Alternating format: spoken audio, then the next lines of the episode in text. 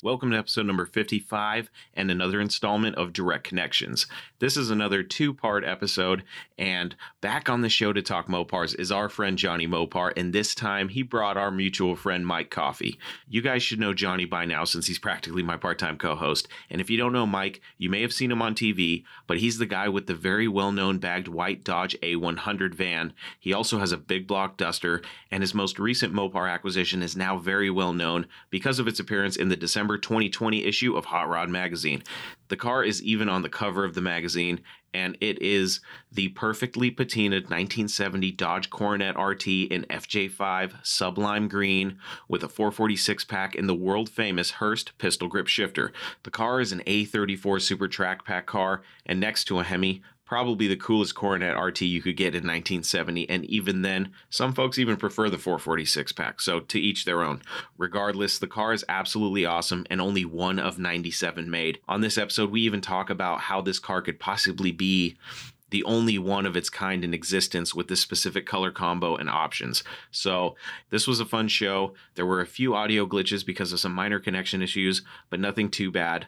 The gloves did come off in this one too, folks. So, please be advised that there is some colorful language in this episode that may be unsuitable for younger listeners or those sensitive to four letter words. So, please be advised of that. But most importantly, enjoy the show with myself, Johnny Mopar, and Mike Coffee. Now, without further ado, if you are a Mopar enthusiast, then you are in the right place. Don't go anywhere. You're tuned into the best Mopar enthusiast driven podcast on planet Earth, and I'm your host, Chris Albrecht, better known as the Mopar Hunter, and this is Talking Mopars Direct Connections.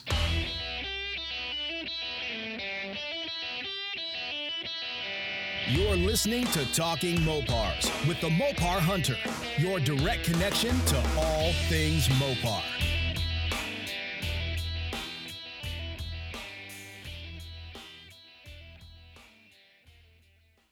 Ladies and gentlemen, welcome back to Talking Mopars. We have another episode of Direct Connections here, and once again, I have Johnny Mopar returning along with our mutual friend Mike Coffey. If you're not familiar with Mike Coffey, he's a guy that has had a lot of Mopars and he does a lot of Mopar horse trading. And he recently got himself a very cool 1970 Coronet RT 446 pack car that you may recognize from the cover of the December issue of Hot Rod magazine. So he's got himself a featured car and hot rod. The thing is badass, and we're going to talk all about it. Mike, how's it going? Johnny, how's it going? Welcome to the show. Yeah, there What's it is. up, Chris? Glad to be on the show. How are you doing, man? Likewise. I'm doing good. I'm excited to, obviously, Johnny. I've talked to you so much. It's just like you're a staple of the show now. So, what I want to get into today is Mike. Mm. Mike, I've seen you on social media for a while. That's how we met. And mm. you have a lot of cars and even a van that I think are bad. You still have the van, right? Because I want to talk about that too. All right. cool. Today, anyways. Oh yeah, it may be for sale, folks. Actually, everything is for sale if you have the money. So anybody that doesn't have deep pockets, don't even bother trying to trying to buy any of Mike's cars from him. So, I don't know about that, but yeah. Mike, why don't you go ahead and tell us and the audience who you are, how'd you get into Mopars, and what Mopars you've had? It's probably a Uh, big list. We're You don't gonna have be to name them all. You don't have to name them all. yeah, I don't think we could quite name all of them. Maybe uh, highlight a couple of the better ones. Um, well, basically, like you said, my name is Mike. I uh, first car was a '74 Duster. Um, I knew nothing about cars when I was 16 years old. I thought that, you know, I knew I wanted some kind of an old car or hot rod, but I didn't really know what. Um, I was looking at Novas, and a friend of mine, Robert Lightfeld, his dad, Butch Lightfeld, was an old racer in the area. And uh, kind of through Robert, Robert said, Oh, don't buy a Nova, get a Duster. Dusters are cool. It's kind of like a Nova. Again, I knew nothing about it. I flipped through the little dollar sheet and found a 74 Duster for 600 bucks that a little old lady had here in town.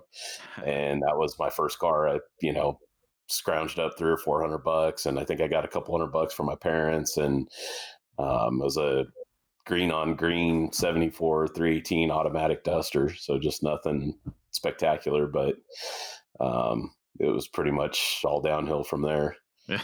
So So you started. I- you started with A bodies. yeah, I. Uh, so back in those days, that would have been uh, mid '90s or so, mid to early, well, probably earlier '90s. Um, we went to all the local street races. Me and all my friends. We all had, well, most of us had Mopars. Um, and of course, I was always kind of the underdog. My friends had, you know, a Challenger with a big block in it, and a 70 Coronet with a big block in it, and I had a small block Duster. Um, another friend of mine in the area, Ted Evans, he kind of, I guess, kind of took me under his wing a little bit. Um, they were Mopar racers that bought and sold cars and parts, and um, they had a yellow Volare um, that they called the taxi, and you know, had a little cab company sign on the roof, and um, Ted's brother Ed was, you know, an old racer and always used to try to hustle me with the Volare and say, "Oh yeah, you know, we could race our 318s." And we ended up, I, I nicknamed him Lion Ed because, come to find out, the 318 that he kept calling it was a built 340. And uh, later on, I built, I actually bought that engine from them um, at a killer price because they just totally hooked me up and uh, put the 340 in the car and actually had a pretty quick car. And then um, kind of just snowballed from then. And I, I got rid of that car. Um, got a 7340 four speed duster that was a pretty clean, mostly original car. Um, had that for a little bit, got kind of bored with it because it was like a numbers car and it just wasn't as fun. You got bored with Uh, the numbers car. That's cool. I know. well, I mean, I, I've I've always been more geared towards the performance end of it and drag Sure. racing and street racing. I mean, that's Yeah. probably what kept me in it more than anything. now you're Um, from you're from California, like Johnny, right? Yeah, I'm probably about 45 minutes from from Johnny. Okay. I'm Yeah. I'm in Hemet, um, which Hemet would back then were like Riverside County. It was pretty well known in this area for street racing, and you know we had people from LA come out here and San Diego, and you know even on some of the newer street outlaws they filmed out on one of our old streets. Oh wow. Um, so it's you know it's been pretty well known out here for it. But uh, so I had let's see that 340 Duster, then I had a 73 340 Duster that I was building strictly as like a street race car. I got partway done with it, and one of my friends had a 65 Coronet, and I got the 65 Coronet from him, threw the 340 in it, and then drove it around as a driver. I mean, I was a broke kid that you know, I worked in auto parts and it was just a car to get me back and forth to work. And um, had the 340 and the 65 Coronet because it was an easy, you know, easy swap from the Poly 318 to the 340. Um, ended up again, Ted Evans helped me to put a 440 in it. And we put a pretty healthy 440 in it, 509 cam, uh, ported 906 heads, and it was it was probably a solid 12 second car that I put nitrous on. And, was this uh, the super stall car? Yeah, that was the one. Yeah, Yeah, yeah. Everybody knew it because it. Uh, they knew it for its uh, stall. I- again, being being you know a broke kid, I didn't have the money to put a big converter in it, Yeah. and uh, Ted goes, "Oh, you know what? I got this one." He goes, "I think it's fucked up, but we can put it in the car for now." And and it, uh, man, and thing stalled like probably forty eight hundred or something, and it was my everyday car. so I'm driving this, you know, pretty healthy big block with three inch exhaust and two chambers, and you know, it was kind of uh, just kind of the grungy, you know, street race car back in the day. Um, you know, we'd show up out at the street races like six deep in it and just piled in, and you know, thing just sitting on the ground, and go out, make a couple passes, play around with people, and um, it never really did great. I mean, I think it probably on the bottle, it may have been a high 10 second car, which back then was, you know, pretty respectable. This was probably 96 or so. So, um, and then. I completely basically made a U turn out of Mopars. Um, one of my close friends at the time um, was super into mini trucks and um, I was like, okay, you know, I go to these mini truck runs and there's hot girls everywhere and yeah. it's just a big party scene, you know, and I'm like, I don't know, 18, 19. And I go to these car shows and it's like you know fat overweight men that are all like telling the same. I guess kind of, kind of what we are now, but you know, Yeah. it, was kind of like you know it just wasn't there wasn't anything that exciting about it, and it just I got super into the mini trucks. I had a Nissan hardbody with 17s and airbagged, and um, that's kind of where I went with it, and then um, settled down, had a serious relationship. You know, so all of a sudden the party scene wasn't really working all that good anymore, and I figured, you know what, I'm going to build another Duster, and that was uh, uh, 70 that uh, was like a friend's girlfriend's grandma's car, and it was again a green on green 70 Duster. Um, Yeah, it's always six. green on green. Something is always green on green when you talk to Mopar guys. They've had one Mopar that's green on green. Yep. Exactly. And I first thing I did was pretty much gutted it out. I uh, had a 400. Uh, it was a new old stock 400 short block that I bought for it. Um, it was when Edelbrock heads had first come out, and I scrounged and bought some Edelbrock heads.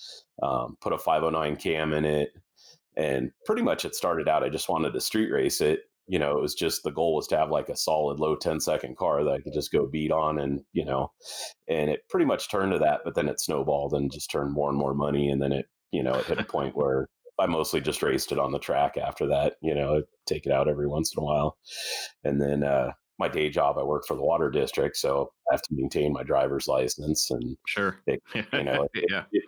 I'm like, you know, seven to ten years from being able to retire. So I'm like, okay, I probably shouldn't play around like that anymore. So over the last like five or so years, I've kind of gotten away from all that stuff. But but uh, yeah, that Duster, it ended up uh, before I ended up selling it. I mean, I had the car for probably six or seven years, went through all different stages. Um, that's probably the car that most people knew me for, like back on Moparts and all the forums. I was Big Block 70 Duster, and it was kind of Okay. before everybody was doing big blocks. Um, and it it was a fun car. It ended up with a 500 inch wedge. Um, it made 850 to the tires on a pretty healthy Jesus. nitro shot. Jesus. Uh, And right. yeah, it, it, it was it was pretty pretty peppy. I mean, I think my last eighth mile times were like 620 range. So I mean, it was it was a fun Yeah. car, and it was Yeah. still still had a back seat. You could drive it anywhere. My kids loved riding in it. I'd take them to school, and uh, and then from there it just kind of snowballed. I mean, I then of course along the way there was probably I don't know a couple hundred Mopars that I owned during that time period, but that was kind of the staple car that I always had, always kept. I wanted to ask you about that because Johnny, I believe, is the one who told me, oh, yeah, he's had hundreds. and I'm like, hundreds? And have, were they all A bodies or was it just any Mopar you could get your hands on? Um, it was pretty much anything. I mean, it started out with mainly dusters.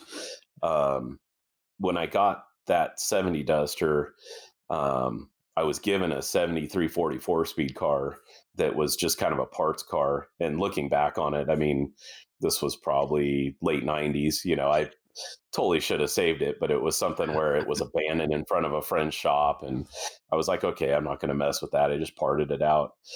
And, Wow. uh, it, it, with that car, pretty much that's round about the time when eBay started. Um, Okay.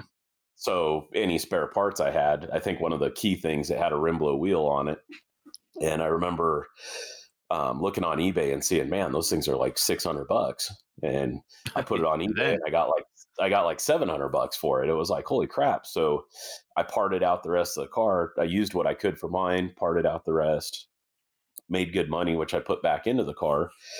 And then it kind of got me going, thinking, man, I could buy these cars that are in fields and sell the mirrors and the steering wheels and you know all the parts and you know make a few bucks and that's pretty much what supported all my drag racing was just uh you know kind of buying old junky cars in the area and then it it hit a point where i don't know somewhere in the early 2000s it seemed like everybody was doing that you know everybody was buying and Catching flipping on. cars and you know trying to part out cars and it it kind of hit a point where i i kind of backed off of it and I had a better job, so I didn't necessarily have to do that to support my hobby. But um, yeah, it was mostly, I'd say mostly darts, dusters. Um, I had a 71 Charger that I bought pretty early on that I I bought it like an estate auction. It was really a clean car for like six hundred bucks, which uh, as Johnny knows, God. I've never I've never I've never really been a fan of those cars. I mean, I know a lot of people just love them, but I'm like, yeah, sure. the bad. Is that the silver one? Um, no, that one was a the seventy one was a red one, and it was, it Oh, was red on black three eighteen, and then yeah, somewhere later on I had the silver one. Um, that one was a seventy two, I think, three forty rally. Yeah. Yeah, that was the car I remember. Yeah, that was that was And it- probably You took a long time to sell that car because I remember you having it posted forever, and I'm like, "Fuck, man!" The price, the price was, I felt was pretty decent, but that's coming from a guy that likes third gen Chargers. So yep. you know, I think the, The average was- guy. The price was decent. What was it? A hundred bucks, Johnny? No, it was. I think. I think you were asking. I think Mike was asking about fifteen hundred yeah, bucks I for wanna it, if I say- remember. I think I probably paid six or seven hundred bucks for it, and yeah, it was like seventeen or eighteen hundred. It wasn't anything crazy, and I think I think Yeah. that's one of the first cars that I remember uh, Dave Freiburger reached out to me on. Um, you know, because I remember getting the email from him, and I was like, man, you know. And then when he saw it was me, he goes, man, you got all the good cars, because he was always randomly emailing me on all these cars that Yeah. you know I was digging out of fields and whatnot. Um, but yeah, and then That's probably one of the the bigger things for me was so let's see, I had the Duster. Um, I was building another 65 Coronet um, that I'd kind of pieced together, and I sold that to another local guy. And I was on Moparts, and uh, I made the, you know, or no, actually, he went on Moparts and he posted, "Oh, hey, I bought Mike's 65 Coronet," and this guy popped on there and said, "Oh, you want to buy another one?" And he was local in the high desert, and I messaged him, and he goes, "Yeah," he goes, "I got two of them," and I was like, "Oh shit, this is perfect," you know. And he goes, 600 bucks each." And they were they were pretty good cars, and I was like, "Man, this sounds pretty good." And I was like, "Well, what about the in the background of one of the pictures? There's a '65 Belvedere," and I go, "Well, what's up with that one?" And he goes, 600 bucks if you want it." And I go, "Okay, well, in the background of that one, there's a '63 Plymouth wagon," and he goes, uh, 500 bucks. And 16 cars later, at 600 bucks a piece, I bought three 71 Roadrunners, a 69 Roadrunner. Um, jeez, there was a 67 Barracuda 273 four barrel four speed. Um, that car was super cool. Um, God, I can't even remember them all. There was a 69 Coronet that had a munched quarter. There was another 69 Coronet shell. But I mean, all these cars were 600 bucks each. And uh, Holy shit! See, see, Chris, it's not My just God. me. it's, I mean, and it- Oh my god! it's funny because you would think, oh, that was a long time ago, but it's it's almost like I still find deals like this. You know, I mean, not quite to that level, but it, it's pretty crazy. But uh, Sure. on that one, it it turned out what it was was um, the guy was a local Mopar drag race racer. He had a super stock Challenger he raced, and a friend of his had passed away, and he was helping the widow to sell off all the cars. Um, and when this this guy had passed away, he had 47 cars. Um, he had a wing car. He had a 70 Hemi Roadrunner. He had a 68 Hemi Charger. Um, I mean, a lot of just badass cars. 71 383 CUDA convertible. Um, and I, I pretty much, Oh you know, I got all the junk that was left over. Um, but, but, but it was still, it was like, and, and this guy, I mean, I lived in like a track house with a three car garage and a little RV access. And I was having to sling these cars as fast as I could because I just didn't have room for them. And he was bringing them to me daily. Um, early on, the widow had somebody come to their come to her house and stole stuff from her. So after that, it was like, well, if you want anything, you have to basically buy it off of pictures, and you know, I'll deliver them to you. So it seemed kind of shady at first, but then once it started, it was like, holy crap! And they just kept, you know, they had titles, they were all legit. Um, there was actually there was a uh, 70 Sport Fury GT that was probably one of the more rare cars that was in there that I got out of that. Um, oh shit! 600 or something whatever Wow. of them. Um, and, and then from there, Yeah. it it, uh, it kind of snowballed into parts. Um, like one of the pictures, there was a stack of bumper jacks on the trunk of a car, and I'm like, "So what's up with the bumper jacks?" And he goes, 50 bucks if you want them all." And there was like, I don't know, three or four Dodge Charger bumper jacks in there, and at the time, those were like 300 bucks a piece on eBay. So Yeah, if you don't know anything about Charger bumper jacks, those things are like freaking gold for whatever reason.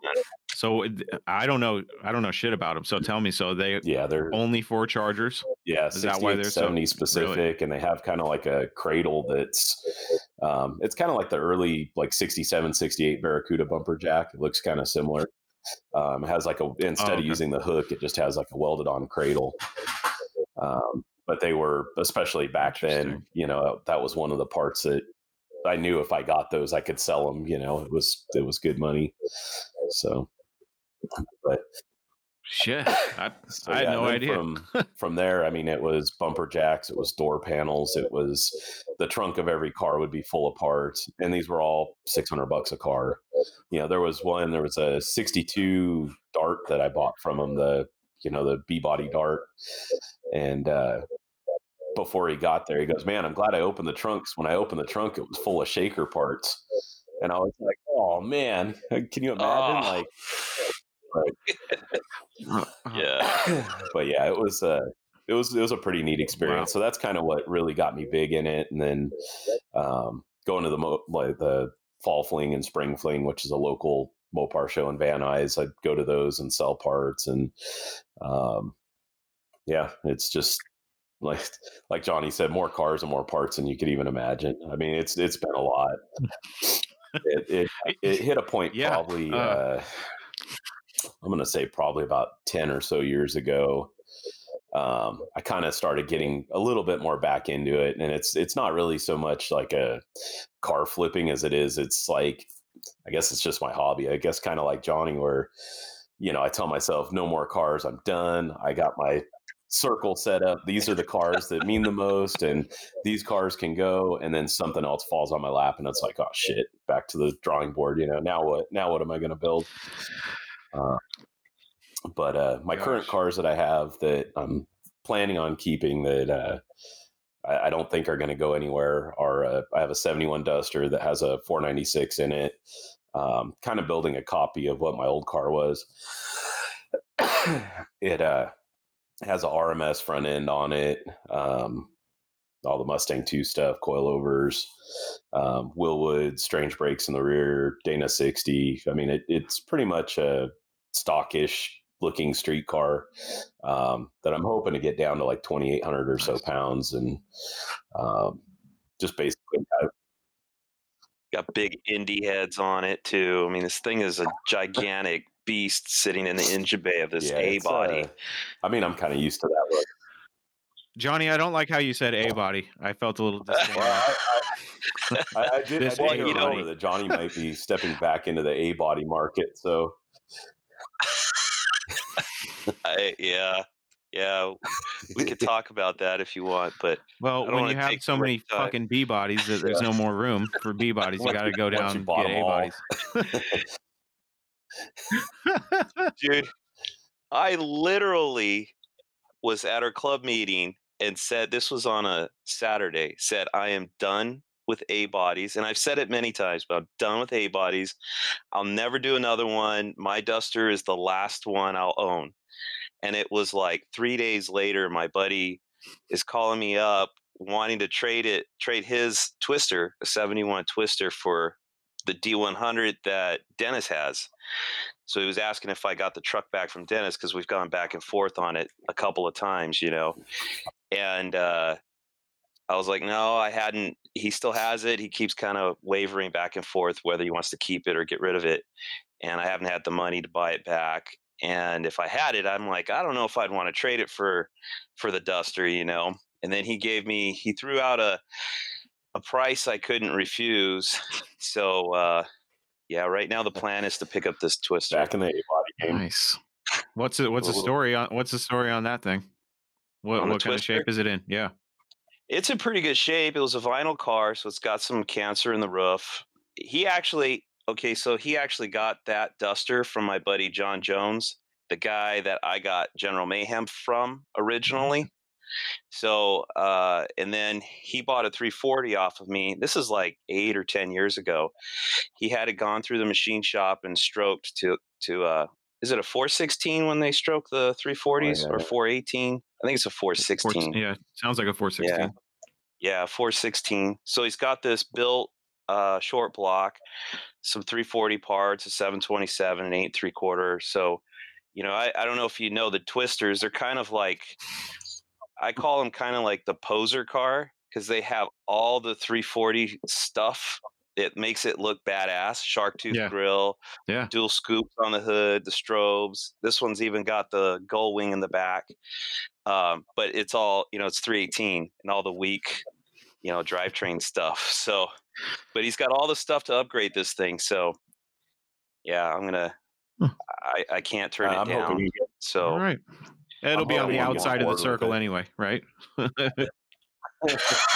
I know a guy that's in the dusters. So if, bought, if that I've happens, this week. I actually. I week- live vicariously through you guys. That's fine. That's fine. I'm cool with that. I actually wanted. I, I warned Mike. I said, "Hey, think about all the dusters you bought because on the episode, I want to ask you how many dusters you've owned. I wasn't going to ask how many Mopars. It's like uncountable. It- How many dusters? And I'll let Mike answer it's it. Uh, it's got to be in the hundreds. I mean, I I know I made a list years ago, and it was like I, I want to say of just all the cars I had, and this was probably ten years ago. I want to say there was like five or six hundred. Um, so there's there's been a lot, definitely. I mean, and dusters. I mean, I think uh, I think I see the blood draining from Chris's face right now. I- I think I've pretty much had I them mean- all. I've had 70 through 76. I've had dart sports. I've had 340 cars, 360 cars, uh, four speeds, automatics, three speeds, pretty much all of them. Um, yeah, there's been quite a few of them. Um, let me ask you this, Mike. If you had to, let's just let's put you in a hypothetical position here. If you could have one back, which one would it be? I mean, when you have that many, there's got to be one that was, you know, like, oh god, I Does it have to be one of the dusters or just any Mopar? Let's go with the duster, and then I'll let you play and pick up one of your Mopars. Uh, I would say I could probably narrow it down to three. I would say either the one that I had that had the big block in it with the nitrous that made 850 to the tires. Yeah. Um, I sold it to a guy in Arizona, or sorry, in Australia. Um, he uh, he was Oh, wow. a drag racer out in Australia, race pro mod, and uh, he called me on the car and he's basically told me his story. He had brain cancer, didn't have a long time to live, and um, basically he goes, "I just want the car because he goes, I know I'm not going to live long, and I just want to go do nasty burnouts." So he bought the car strictly just to go do burnouts in.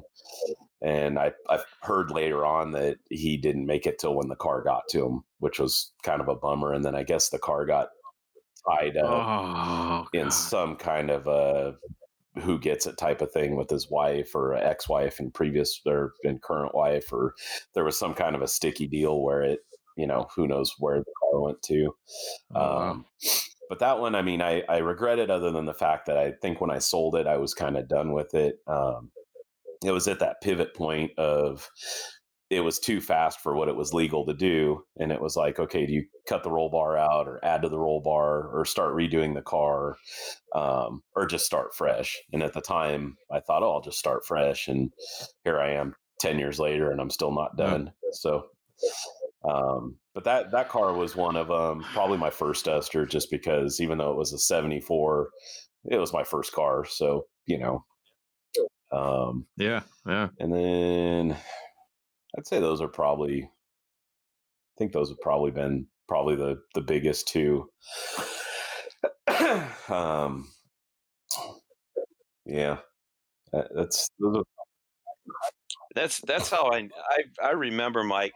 So I've known Mike for probably 18 or 20 years, I'd say, but I've known of Mike for probably I don't know, 25, 30 years because I was buddies with Mhm. Ed and and Ted.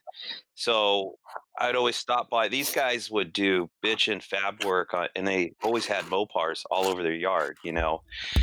Um, how I met them was I used to ride my my motorcycle, my street bike, by their place all the time. And there's like this killer 70 drag car Challenger sitting in the uh Okay. I guess like the porch area of their double wide mobile home, you know.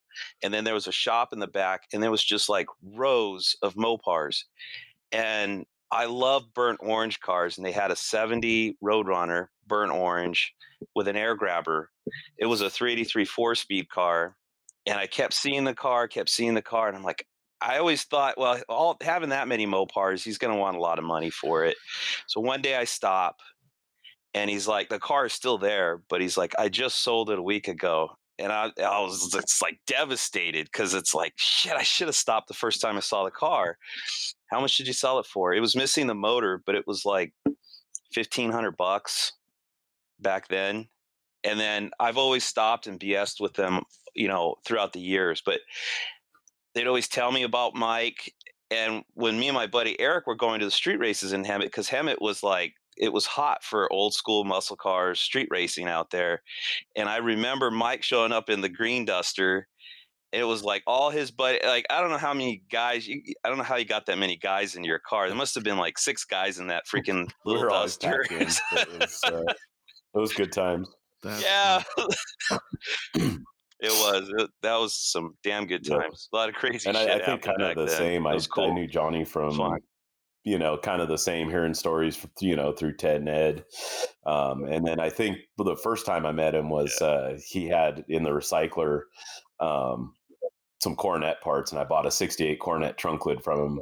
I had a '68 coronet that I was flipping, Yeah. and uh, I remember going over to his place and same thing, you know, track house, kind of little RV access, and he took me into the backyard and it was just like holy shit i've never seen so many chargers in my life i was like now i know where they're all at you know and i'm like holy crap like i don't even know that i've even at that point in my life even seen more than one or two chargers and there it, i remember it seemed like there was 20 of them back there even though that's probably an exaggeration but uh yeah No, Yeah, there was was- 20. well, and I remember was 20. talking to him and him saying, you know, well, when I was a teenager, and you know, I instead of buying, you know, stupid stuff teenagers do, I bought Chargers, and it was like, damn, you know, this dude was pretty freaking smart because he had all these badass cars. Yeah. Um, It wasn't smart. It was an addiction. I just yeah. loved those cars. I'd grab every one I could. But yeah, that that backyard, I didn't have any grass. It was all dirt in the backyard, and I had cars all down that RV axis Mike's talking about, all the way around into the backyard, like all the way against Oh, the they were fence. they were was full. The yard was full. Gosh. See, this is why I like bringing guys like you on because I hear these stories and I'm just like, fuck. I, I have to. I have no choice but to hear the stories and live vicariously because I just I can't believe it's. It must be something. It's got to be California, the desert, or something. I don't know. It seems like a lot of people that I talk to that are from Southern California.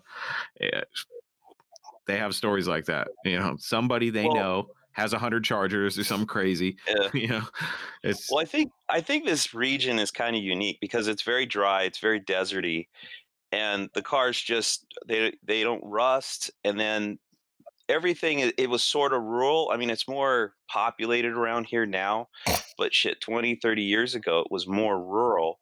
So when people bought cars and they drove them for 10, 15, 20 years and then it stopped running or they bought another car, they just parked them in their yard and they just sat there, you know. Nobody was there's no code enforcement back then forcing people to go take them to the boneyard and stuff like that. So I think they just went into this hiatus for, you know, 20, 30 years and they were just there Mhm. for the the picking, you know. They were everywhere. Yeah, it, it's got to be a combination of that. And I mean, I would argue to say that you guys down there probably were the hotbed of street racing during that period of time. And I mean, just from all the stories I hear, I don't know if, if, I mean, I, the way I see it, or the way I imagine it in my head is, especially you guys are talking about early mid '90s when you guys were going down the street races. Yeah. So I mean, that was probably was it all muscle cars? Because I know the import scene was kind of it pretty much blew up in I- Southern California. So were they kind of mingling with It- you guys, or what? How did that work out? I Yeah. remember Out- just seeing muscle cars, but I was probably ignoring out out here in Hemet, it's mostly muscle cars. You'd get like the Fox body Mustangs with Pro Charge or you know superchargers and whatnot. Okay.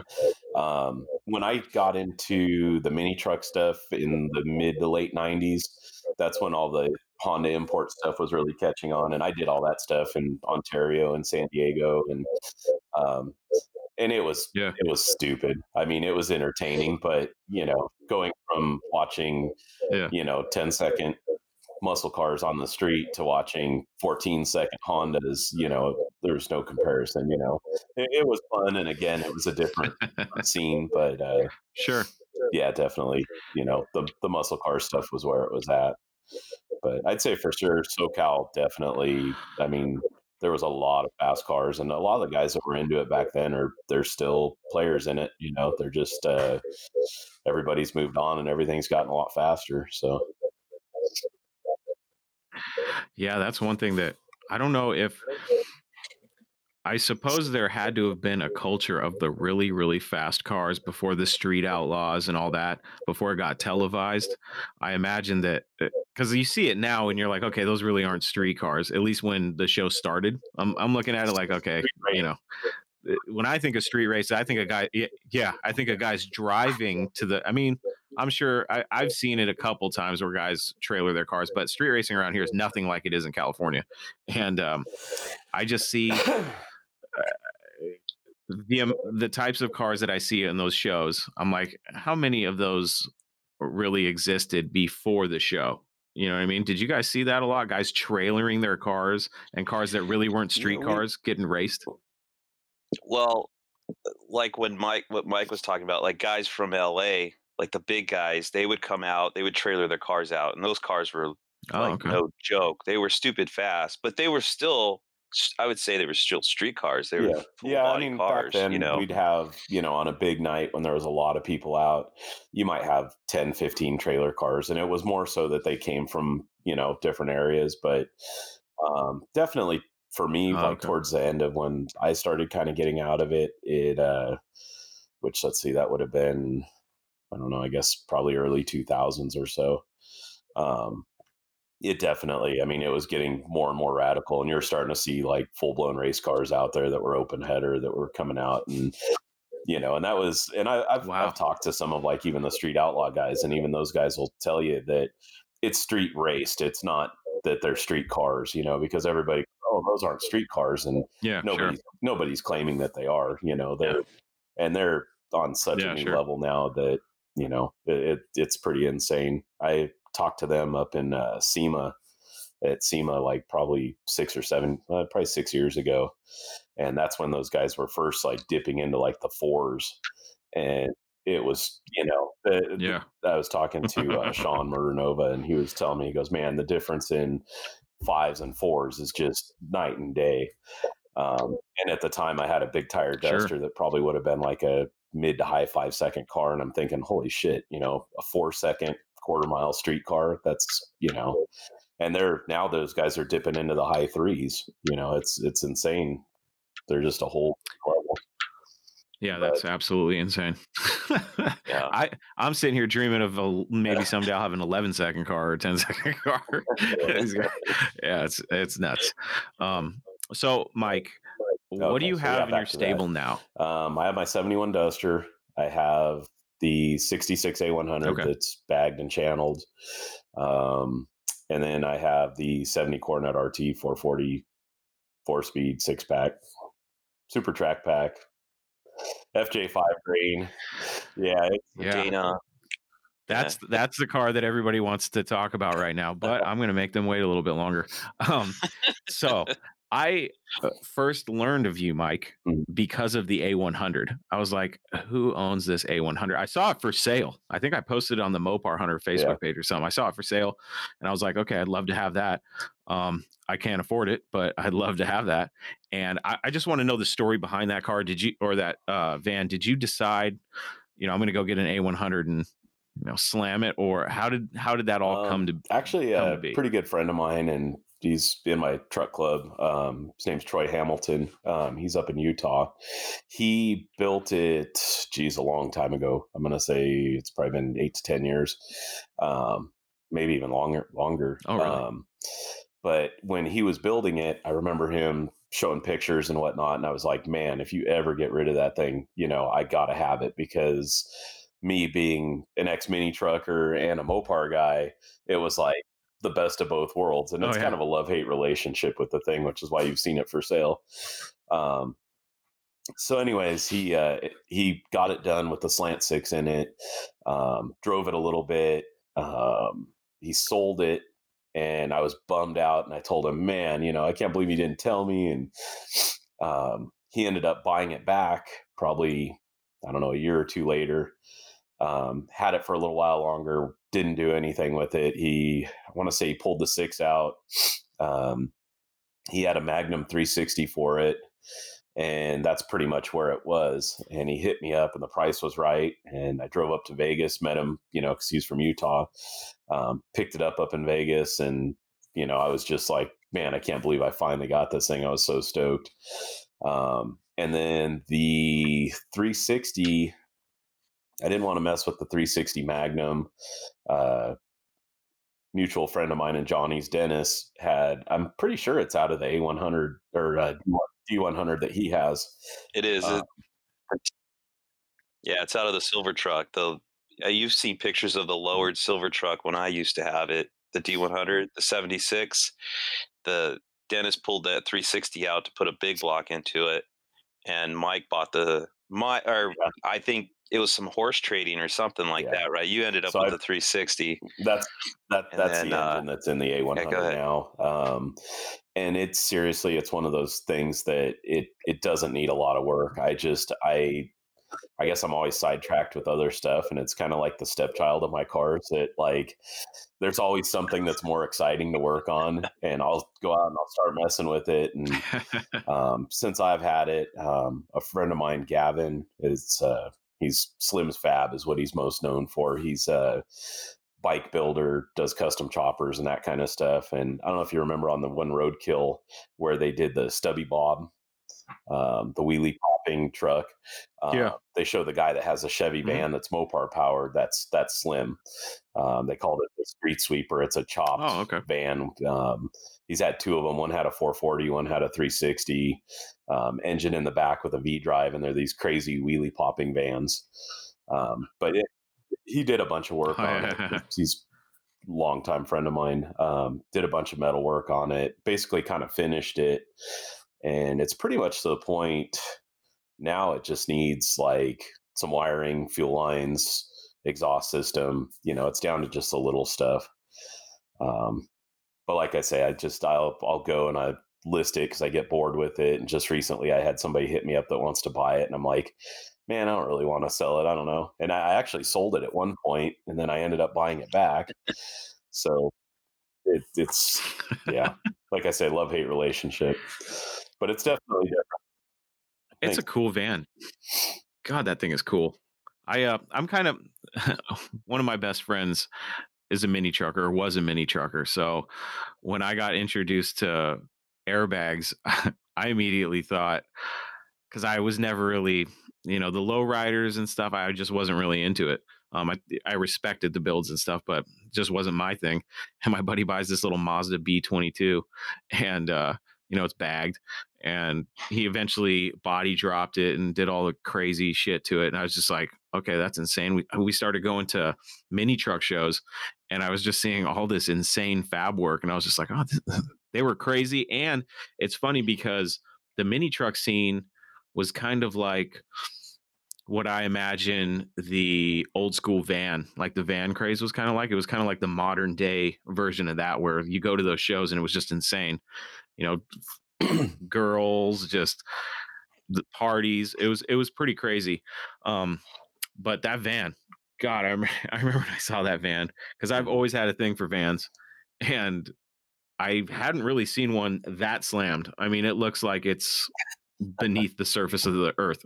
I'm just like, okay, this thing is it's it's badass. I wish It, I it could lays buy on the rockers. Um, it's it and it's actually cool. set up to where you could put a, God, a pretty tall tire on it and still have it lay flat on the rockers. And aired up, it actually sits. I don't want Really? to say Wow. stock, but probably close to stock. It's yeah, it's how how low can you get it where you can still functionally turn the wheel in the front and make turns in Um, that thing? since uh I just fairly recently I had 15 inch steelies with dog dishes and I put the Astro Supremes on it.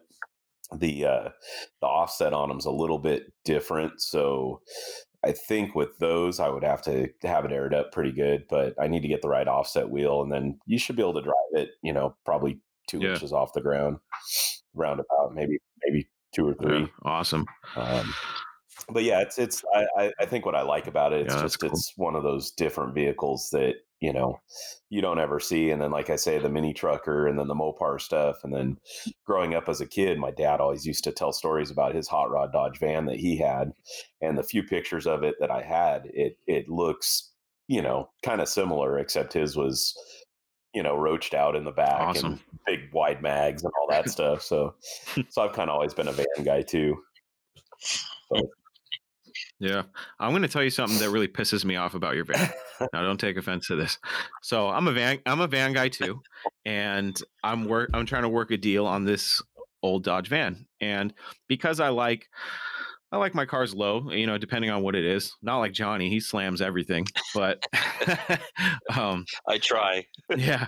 Uh, so I'm like, okay, I want to see some pictures of some vans on on bags or lowered Dodge vans. And every time I Google that shit, all I see is that A100. Okay, I swear to God, I'm like, is this the only fucking bagged van out there? I know it's not, but when you bagged Mopar van, Dodge Oh, van, yeah. Dodge van Oh, lowered, it's Mike's van. all oh, it's plastered all over the Yeah, internet. that- It's insane. So that's my Well, that's my it- beef with funny that man. because I, I think Uh-huh. there's as far as Dodge goes, there's um, there's one other guy that's doing one right now that you put a small block Chevy in it, um, and it lays out pretty good. And then there was one that uh, they did on Wheeler Dealers that uh, my friend Dallas actually did majority of the fab work, Uh, I like that Um, one. and that one's pretty cool. I think Yeah. it's actually for sale right now on eBay, but they want It is. I forget how much it was, but I remember I was like, ah, I think I should have Yeah. bought it for when it was thirty. and it, it's like it's kind of the typical God. TV car. You know, it's not. I mean, it's not really perfect. Yeah. it's it's cool. yeah, sure. But, uh,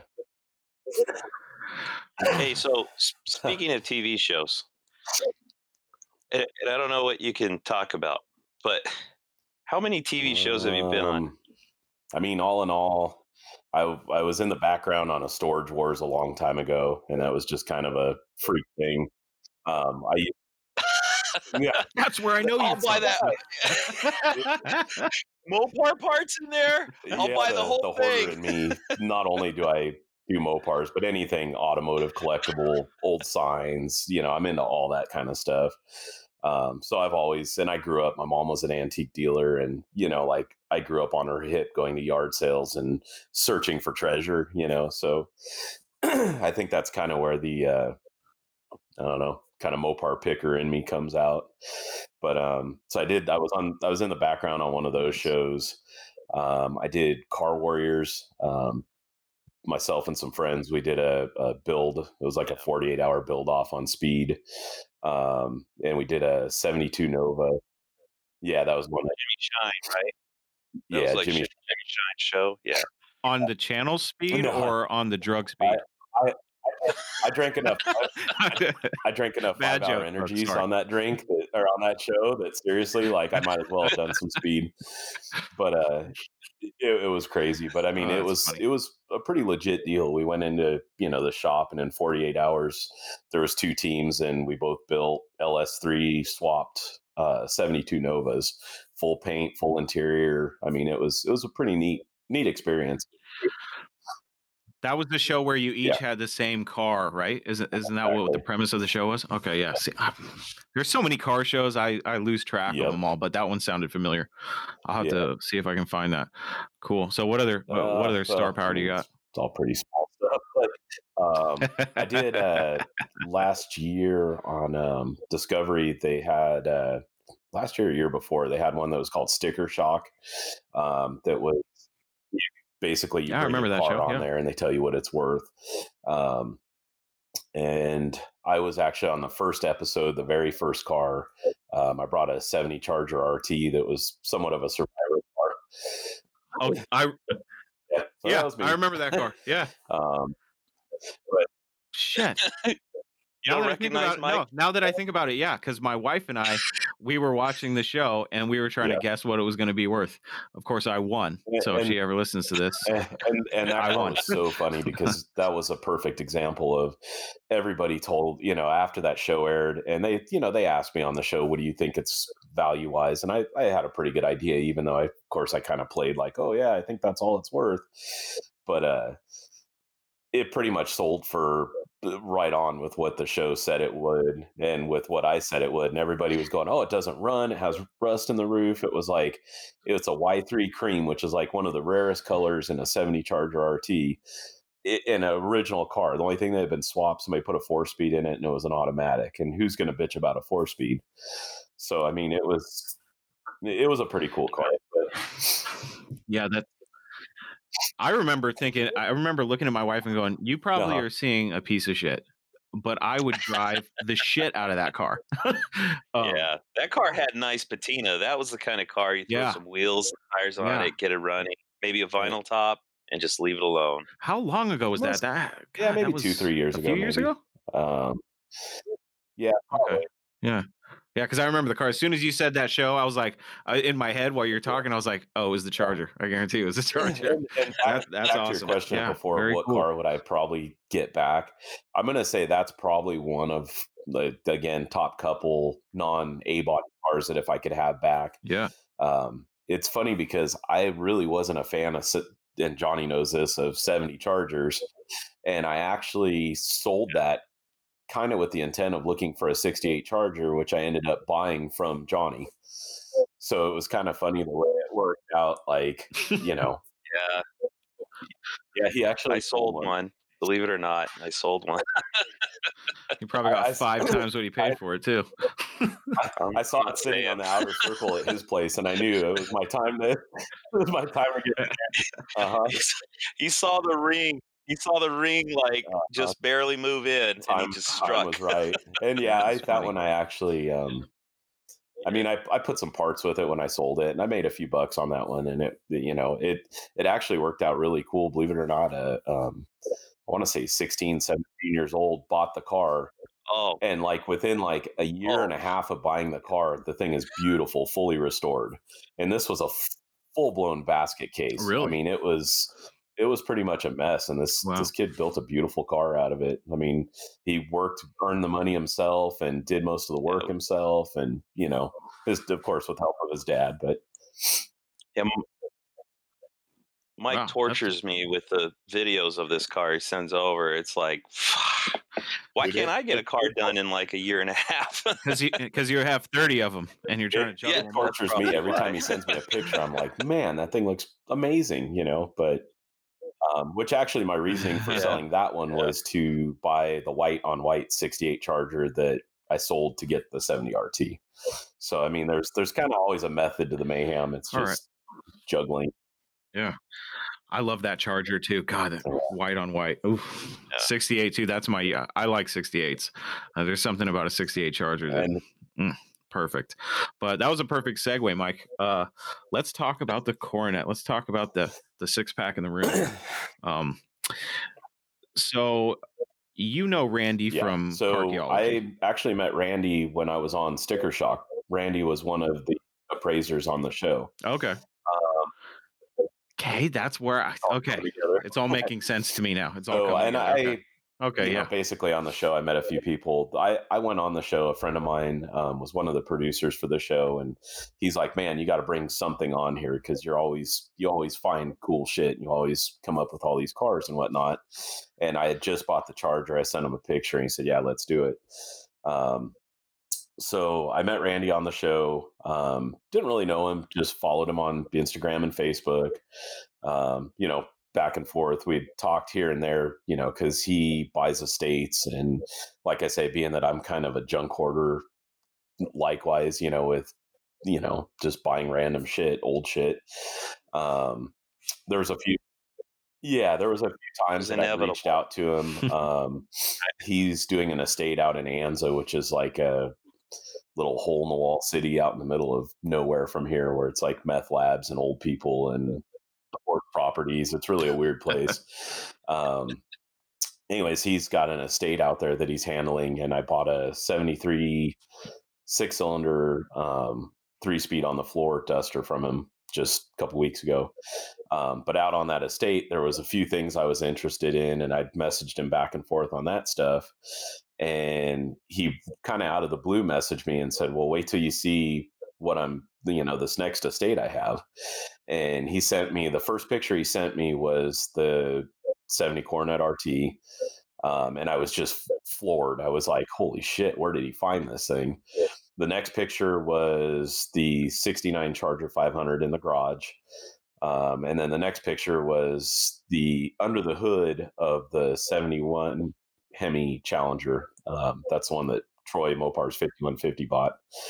Um, and it was just like mind blowing. You know, instantly I was like, holy crap, you know, Oh, yeah. where, where did you find these? And then, oh, and there was a 69 Charger RT in the background. And then he sent me pictures, of course, of the Shelby Mustang that was part of it as well, 68 Shelby thing. Um, yeah.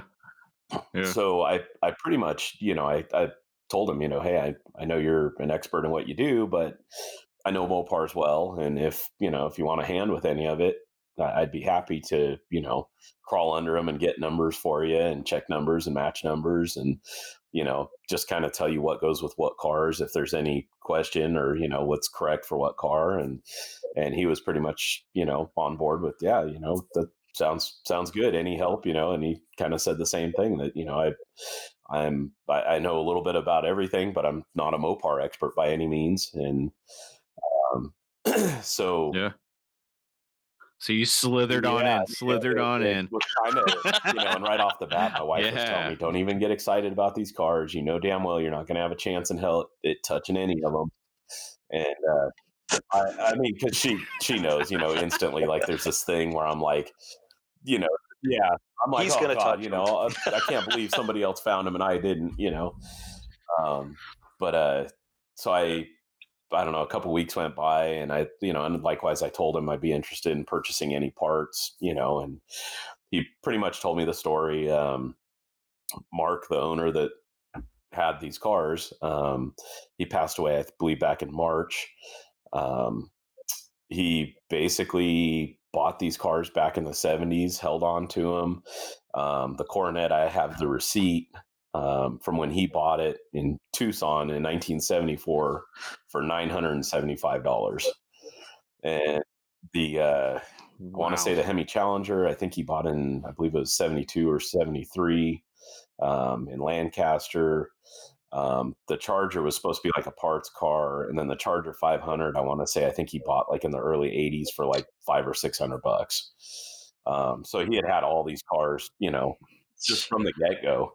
And he had a bunch of Yeah. random parts and um, he was military. He hauled all the stuff with him when he moved from place to place, but ultimately he was, you know, went back to Tucson where he had lived. And uh, I think a big thing for the cars, they sat because they all had to be smogged.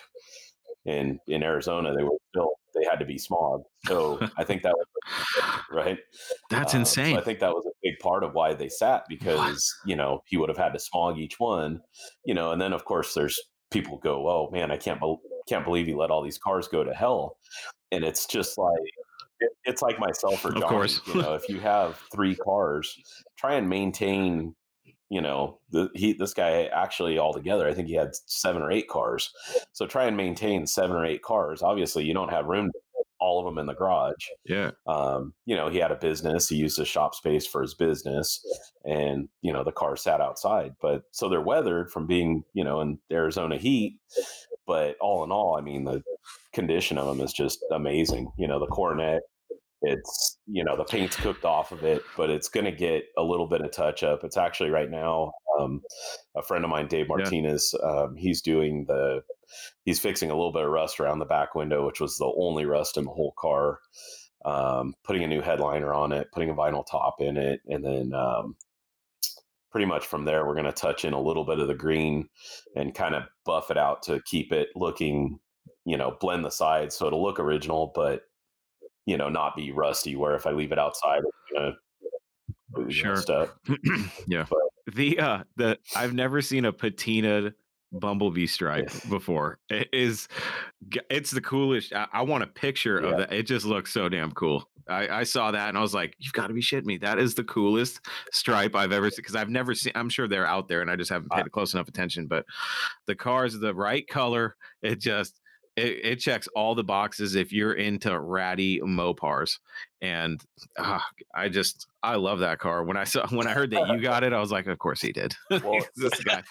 Um, but yeah, I, I was happy because I was like, well, at least I know the guy and I can at least get you know an inside look and see all these pictures of it. So very cool. So you get there. Let me, I, I got to break this down because most mo- most Mopar guys, a lot that listen to this show are sitting there. That's like their dream to find yeah. one of those cars. and you go out there and you've do, you have your eyes well, set on this believe it or not so the, eh, I, I, I, I actually all right here we go at first i really really really had my heart set on the 500 um i i was just you know to yeah. me the kind of the racing history of a 500 and everything else. I was like, and then it's in Absolutely. such good condition because that was the car that was in the garage. And I was like, man, I would take this thing, put some 17 inch black steel wheels on it, you know, maybe those low profile red line tires, chrome lug nuts, slam the thing, put a big nasty yeah. motor in it. And I mean, it would just be amazing because it's it, that one, I think of all of them was the only one that wasn't numbers matching was the 500. So, uh, so anyways, the the way it ended up working out was um, a couple weeks went by after Randy shared the pictures, and he said, "Well, I'll let you know." Um, he went out there, um, took a bunch of pictures, um, kind of gave me a rundown of what it was, and basically he said, "Hey, I'm going to bring back a truckload of stuff. You can make an offer on it, and we'll see if everything works between us, and and go from there." So I bought a bunch of parts from him. Um, and he said, okay, well, we'll see how the rest of it goes. He went out a couple weeks later, brought, ended up bringing all five cars back with him um, on, you know, a car transporter. And um, he called me up and said, hey, man, the cars are going to be out of my house. You know, if you want to come help unload and check them out. And, you know, at this point, I still didn't think I had any shot in the dark of buying any of the cars. But I, you know, I I wanted to try anyways. Um, and not only that, I just I really I wanted just the opportunity to be a part of it was so so cool because you know how do you ever come across something Absolutely. like that? You know, I I got to sit in a 71 Hemi Challenger that's unrestored. You know, like that was so cool.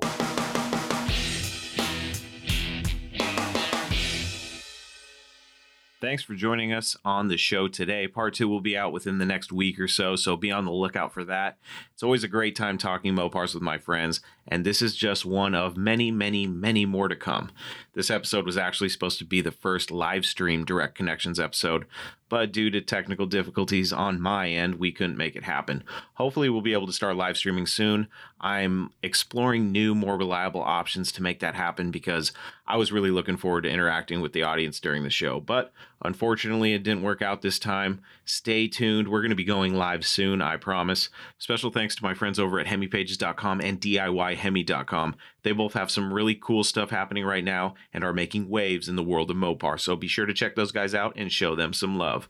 There you have it, my friends. Another episode of Talking Mopars is in the books. For more information about this podcast or to listen and subscribe to the show, please visit talkingmopars.com and don't forget that you can send me your Mopar stories, questions, comments, complaints, suggestions, and everything else on your Mopar addicted mind to chris at talkingmopars.com or leave me a voice message on my voicemail box at 209 28 Mopar to hear yourself on the show. Before we go, I want to tell you guys about a great way to help support this podcast, and that's by picking up some merch in the Talking Mopars merch shop. Not only can you get some cool Talking Mopars swag, but you're also helping me keep this show on the road. So if you'd like to help support the show, jump on over to talkingmopars.com and in the menu click on Talking Mopars merch, and that will take you right to the shop. That's it, my friends. Until we talk again, I am your host, Chris Albrecht, and that was Talking Mopars Direct Connections.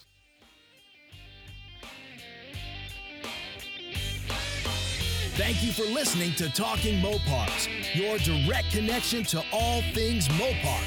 Until next time, remember, no Mopar left behind.